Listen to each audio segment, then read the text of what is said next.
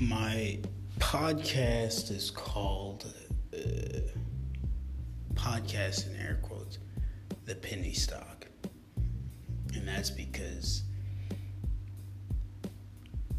just like most penny stocks you put in you know minimal effort slash resources and you hope for a huge return.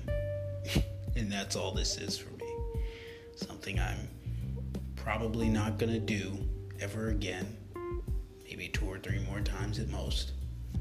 And then that's it. So yeah that's it